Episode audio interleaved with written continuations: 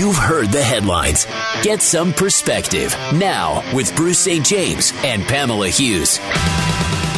All right, here we go, everybody. Welcome to it. It's Friday morning, right after Christmas. I'm Barry Markson, sitting in today with Steve Zinsmeister, super producer Stevie Z, in for Bruce and Pamela. Let's get started. The lead. Yeah, I don't know if you knew this, Barry, but your tax dollars in Scottsdale are actually going toward a fight between the city and Satanists. Yeah, you know, the people who worship the devil.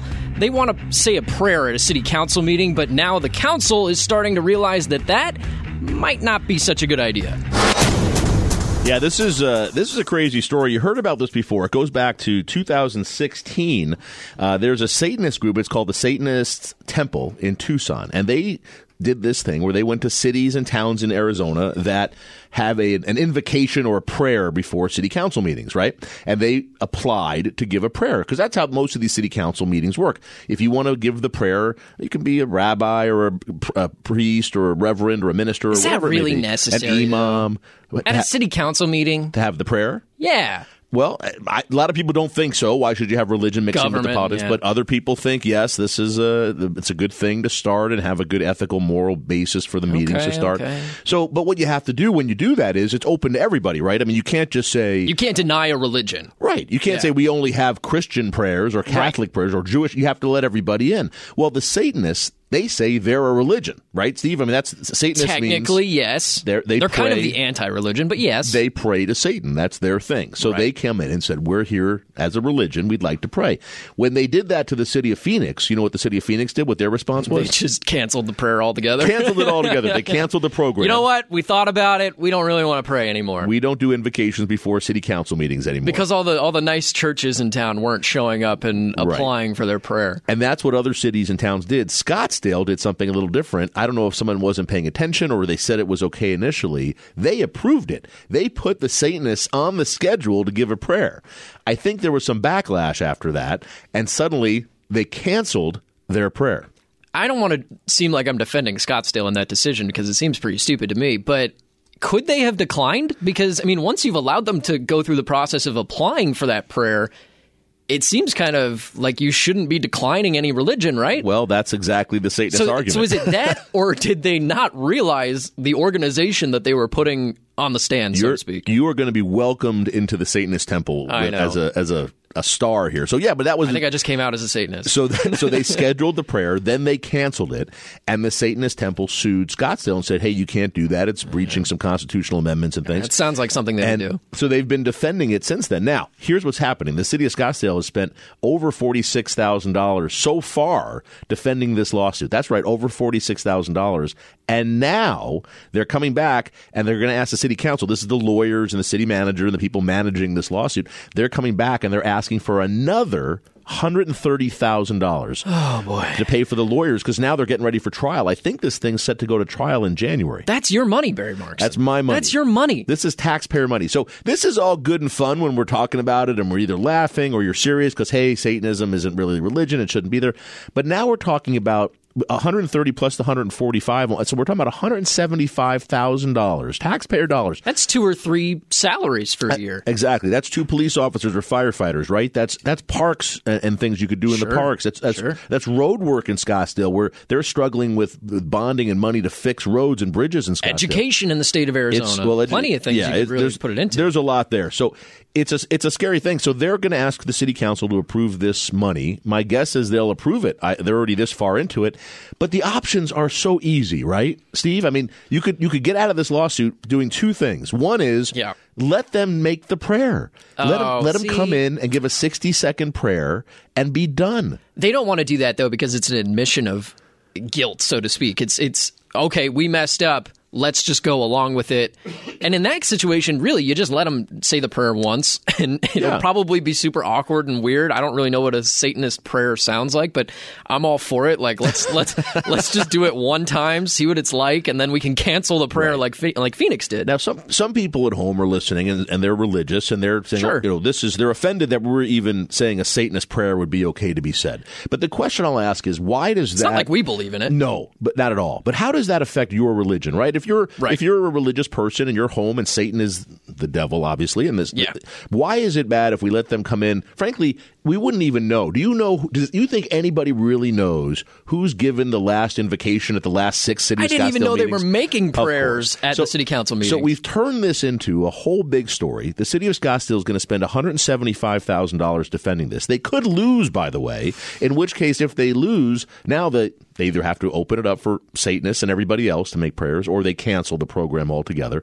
But they could do that now. I was going to say you're going to cancel the program either way, right? I would think so. You're not Well, going to want to get into this sticky situation where you're spending hundreds of thousands of dollars on a prayer. And here's the deal: if let's let's say either side wins, there's an appeal. So the other side's going to appeal. This doesn't end, and the appellate costs get even higher with these lawyers. So I, I'm telling you, this to me, as a as a resident of Scottsdale, this to me is so offensive that we're spending 175 thousand of our taxpayer dollars to fight something this silly like this, where the options are either let them make the stupid prayer or just cancel the invocation. We don't. you're more offended by the money involved than It's- you are by the satanic prayer. Well, like any other municipality, Scottsdale has a lot of needs and not enough money, and this is real money. If you told me it's twenty bucks, okay, we'll deal with it. It's one hundred and seventy-five thousand dollars. This is this is like you said. This is a couple of police officers. This is Yeah. real stuff here. This is buying equipment for law enforcement or fire. This is real, actual dollars now.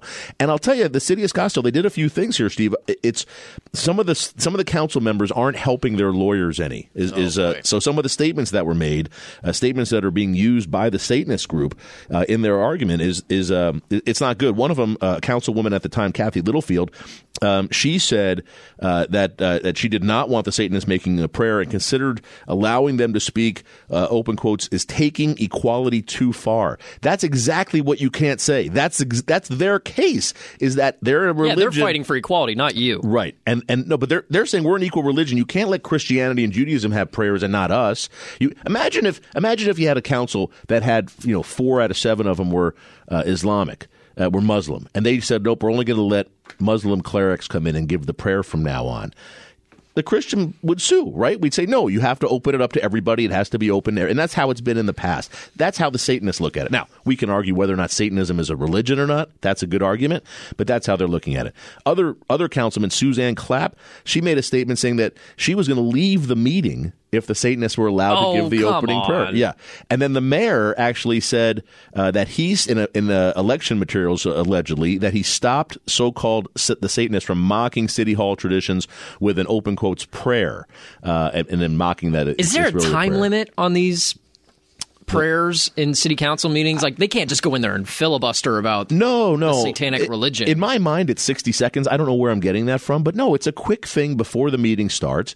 Just let them do it. If you want to keep the prayers that much, let them do it, and then make stronger uh, uh, parameters for it. or just cancel the whole thing. Scottsdale's argument here, by the way, is that these folks aren't even from Scottsdale. They're in Tucson. So they don't have a real connection to Scottsdale. So make a rule that says that everybody coming in has to be a Scottsdale resident. That if you're the one making the prayer, you have to be a resident of Scottsdale. But that still doesn't uh, eliminate the problem. I mean, I'm guessing there's Satanists in Scottsdale. I don't really know, but I'm assuming that they're kind of all over, aren't they? They're not just in Tucson. No, I, I assume that's Although true. us ASU fans do like Yeah. tend to think that, but you know, Although the Satan, the Satanic Temple is actually in Tucson. I don't know if they have those up here or not. But for me, this is such a, a waste of taxpayer dollars.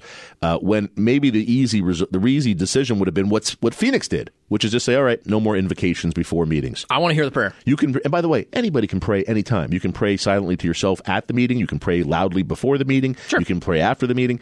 Do we really need to bring in a, a cleric or, or a priest every every single meeting? Is it- No, and I I want to hear that. the I want to hear the satanic prayer, not because I believe in it, obviously, but just do it the one time. Let them take. Let them do the one prayer. And then, like you said, just cancel the whole thing. That's- that's and a- then we don't have to get into this situation again in Phoenix, in Scottsdale, in you know Winslow, wherever. wherever it is. That seems like the, that'd be the smart answer.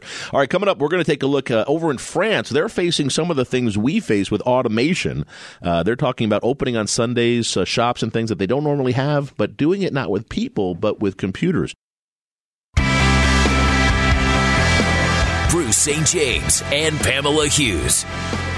All right, welcome back. I'm Barry Marks, and that's Steve Zinsmeister. That's super producer Stevie, Stevie Z to you, filling in for Bruce and Pamela today. Hope you're having a wonderful Christmas week. A little more rain here in the Valley of the Sun, Steve. It's uh, it's not drying out quite yet. It was unbelievably dark this morning. Yeah. It's uh, well, that's the other thing. Shortest uh, shortest days of the year right now. So it, you you wake up it's you wake up kind of late and it's still dark. I like when there's some sun peeking through Yeah. the window in the morning. When I wake agree. up, and that's just not the case right now. Not doing it now. Hey, over in France, uh, don't we love, just love the French? We love them, right? They're just I don't think they love us though. They no, but they we have different cultures uh, between the U.S. you don't France. say, Barry. They're uh, they've got the uh, we've got the hard work down, and they've got the relaxation down. I think that's the that's how I just if I had to put it in a nutshell, that's it. They certainly have the food thing down. They de- well, they do that. We're do- we're getting pretty good at that too. But this is going on in France. Apparently, uh, in France and in a lot of places in Europe, uh, Sundays are kind of a, a peaceful day. They close, the stores are closed. You, you, it's more of a rest day for everybody. It's like Chick Fil A, but every business. Is that what you're saying? yes, that's exactly right. Wow. And What a world! And they, uh, yeah. So, so, so lately, though,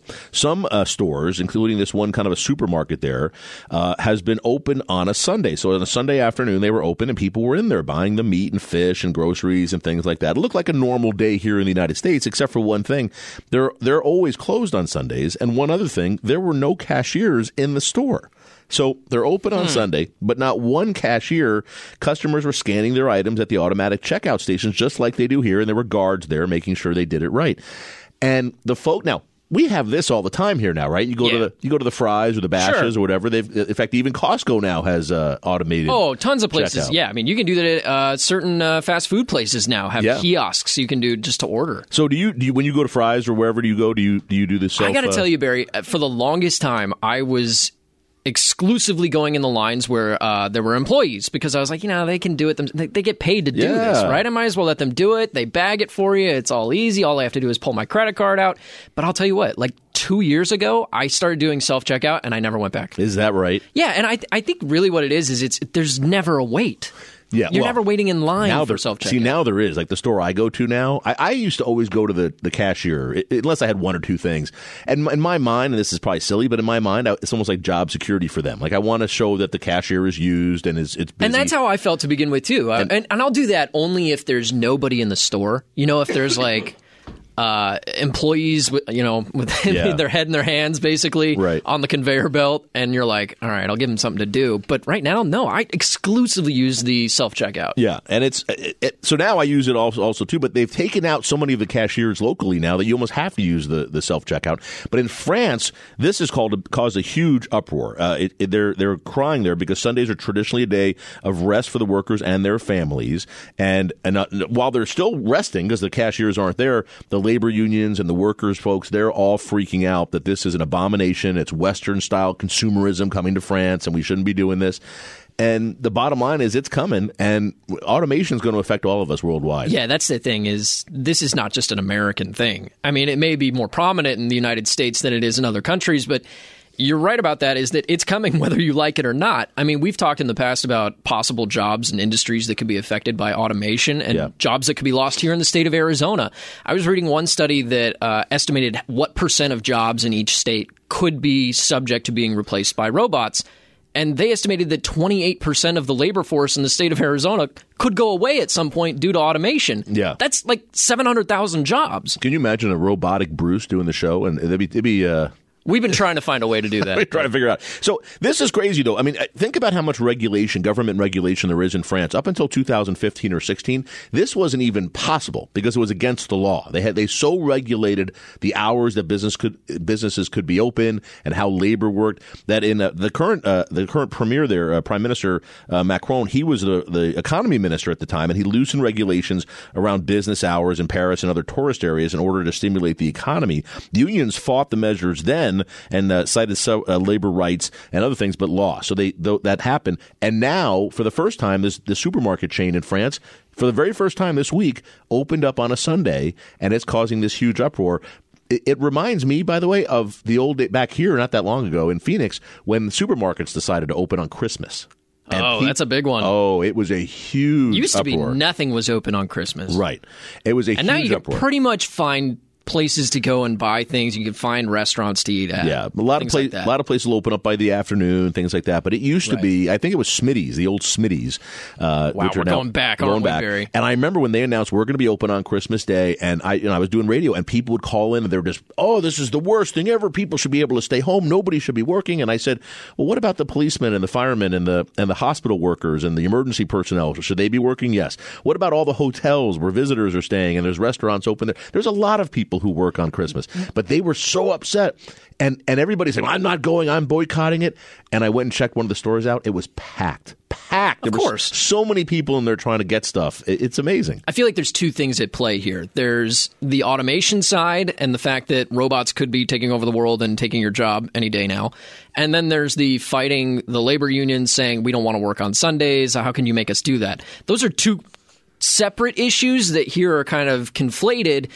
And it sounds to me like they're fighting the one issue of working on Sundays when really I think they should be more concerned about having their jobs replaced. Yeah, I think that's part of the problem too. Is that they, they probably sense that as well. France has so many regulations. I'm not sure how many of these automated things that they're going to allow. We'll see, but they're they're heading in that direction. Every business is going to try to do things to save money, save costs, and get them to a place uh, where it makes them but more also profitable. to raise yeah profit to raise revenues Yeah. and that's what surprises me about the fact that stores in France have been closed on Sundays for so long. I understand, you know, like here in America, we have Chick fil A that does it for religious reasons, and I understand that. Maybe France is operating under those same circumstances. But to me, if your company can make more money by opening its doors for one extra day a week, that's, I don't know, if I do the math in my head, that's uh, another seventh of your revenue Yeah. coming in. It's a lot. It was fun watching you do that math. You know, when I grew Thanks, up man. when I grew up in New Jersey, there was a state law that stores had to be closed on Sundays, and then they changed it and opened them up. Really? Yeah, but it's we all want the convenience now, right? Especially with Amazon and online, you have we want stuff instantly. We want to be able to order it when we want to order it.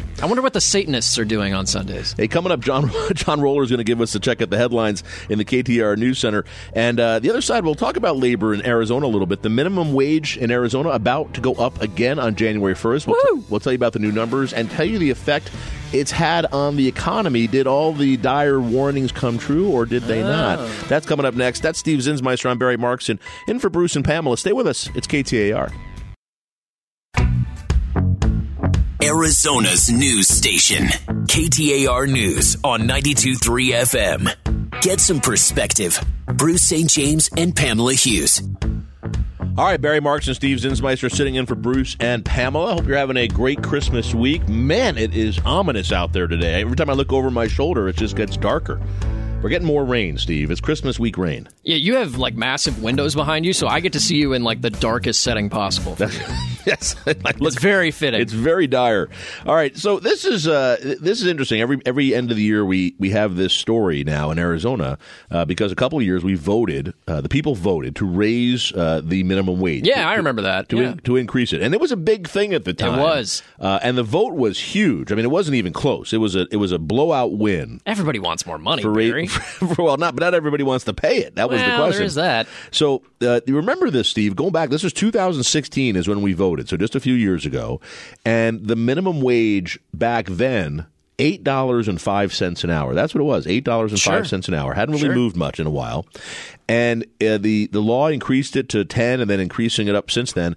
And coming up here on January first, the minimum wage in Arizona will be twelve dollars an hour. This is the last year uh, of the increase based on that that referendum that It we all- bumped up to what was it, ten at first, Yep. And then eleven, and now we'll be bumping up from eleven to twelve. Might have even had a ten fifty in there. I don't remember. Okay, it's- yeah, sure. so it's twelve dollars. Now they do allow tipped employees to make a little bit less. So if you work in a restaurant or a bar, they can pay you three dollars less an hour plus tips, as long as the tips bring you at least to the minimum wage. So now, for example, they could be paying you nine fifty, or excuse me, nine dollars an hour, as long as you make at least three dollars an hour in tips. Otherwise, they have to guarantee that.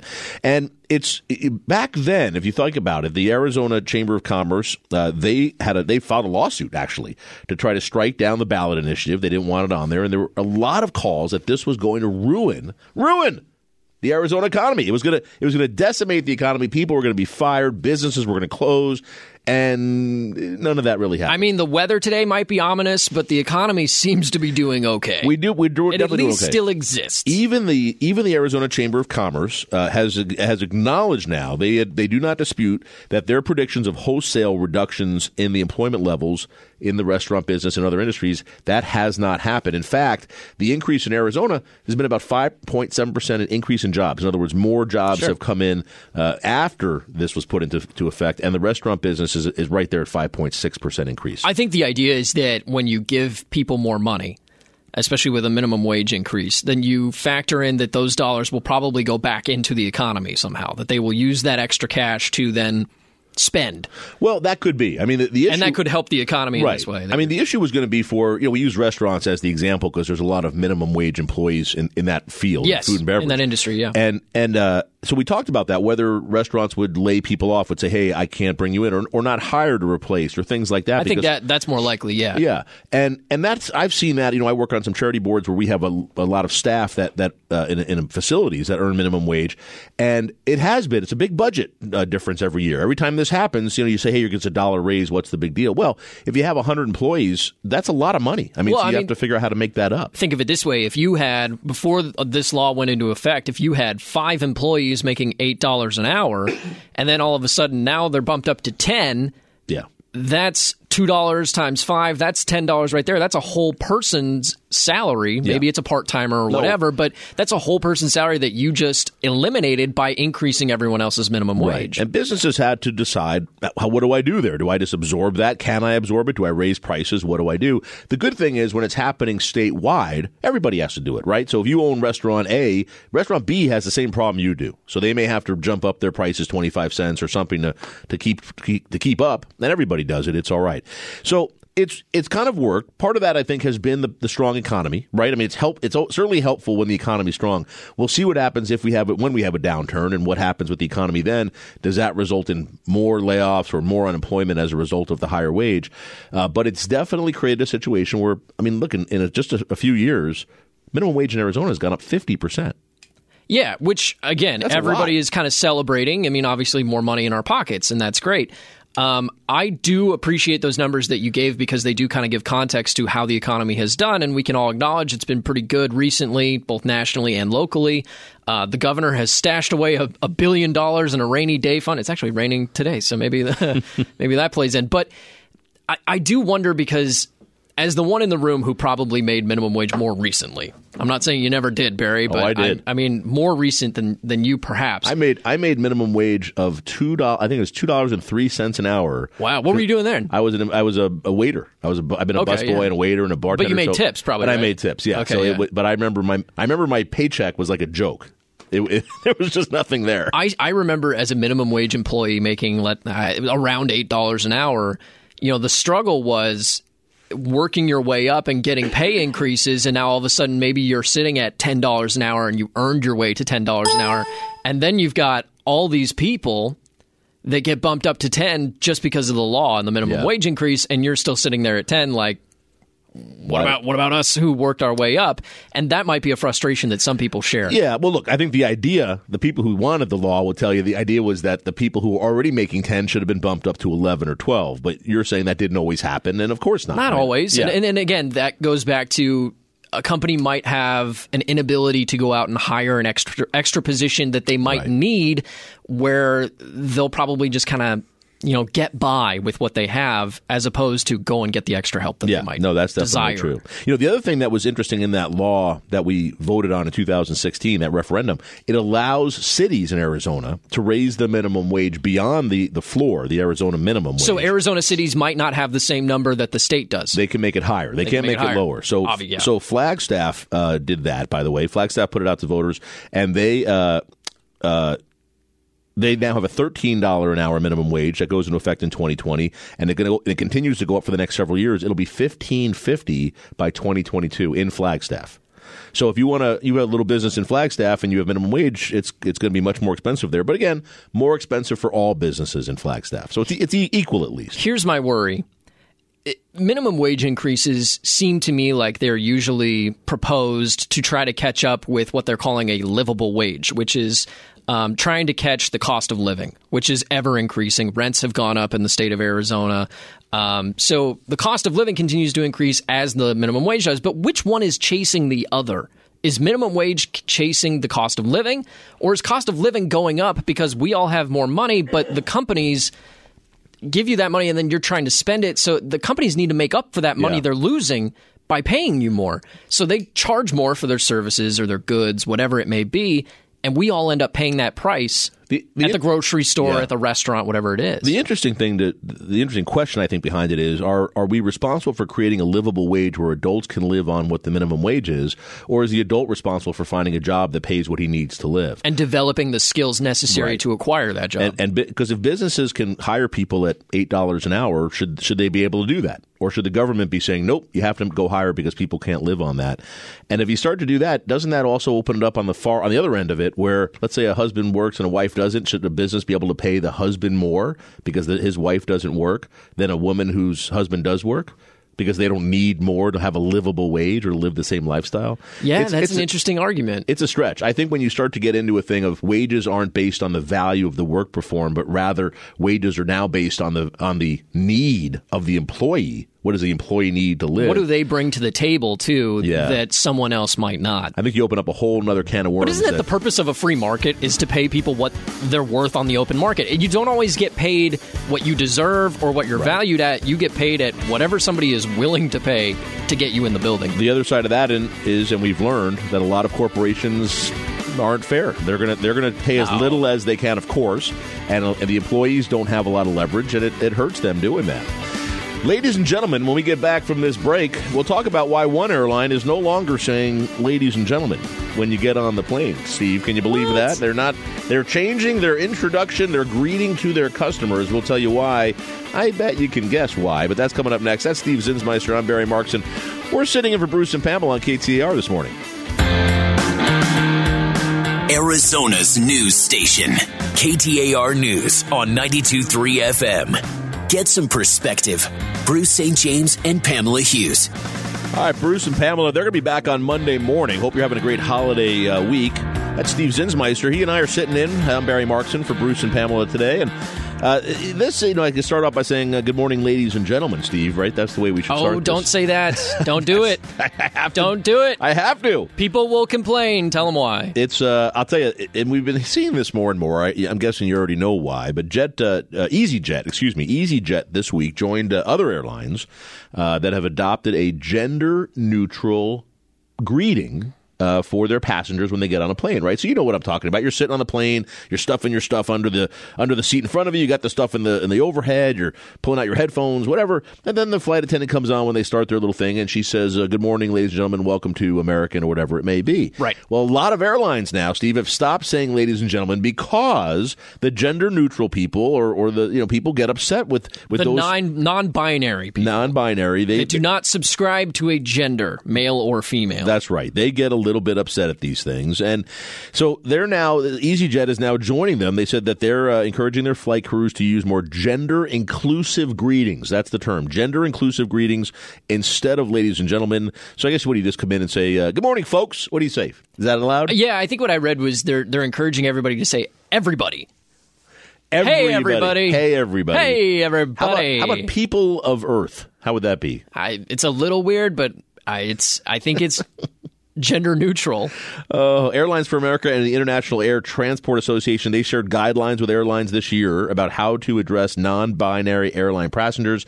They suggested standards that include unspecified, undisclosed, X or MX for passengers booking tickets. So no so that's longer- like when you go through the process of booking and you select your gender. Yep. They're adding a third one. right X. Not- not- so now it's Gender Mr. X. Mr. Ms. Mrs. MX.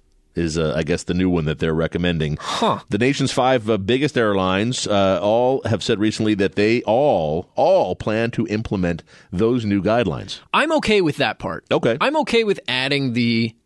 I don't want. They're probably not even calling it a gender. The, adding the non-binary option to booking your ticket for a flight. I'm co- totally cool with that because it's specific to you. Right. If you, Barry Markson, are non-binary and you don't subscribe to being male or female, then that is an option for you. You don't you don't have to be forced to choose one of the other ones. Okay, so you're you're okay if it's just being uh, it's almost like just being courteous. You, you if it's like it paperwork available. and right. it's something that you have to choose, totally cool with that. Okay. Where I get lost in this conversation, and I've been lost in it before with other stories like this, is when you're in a group setting on an airplane and she's speaking broadly to the passengers of the airplane. There's probably what, over 100 of you? Yeah. 120 people or whatever it is.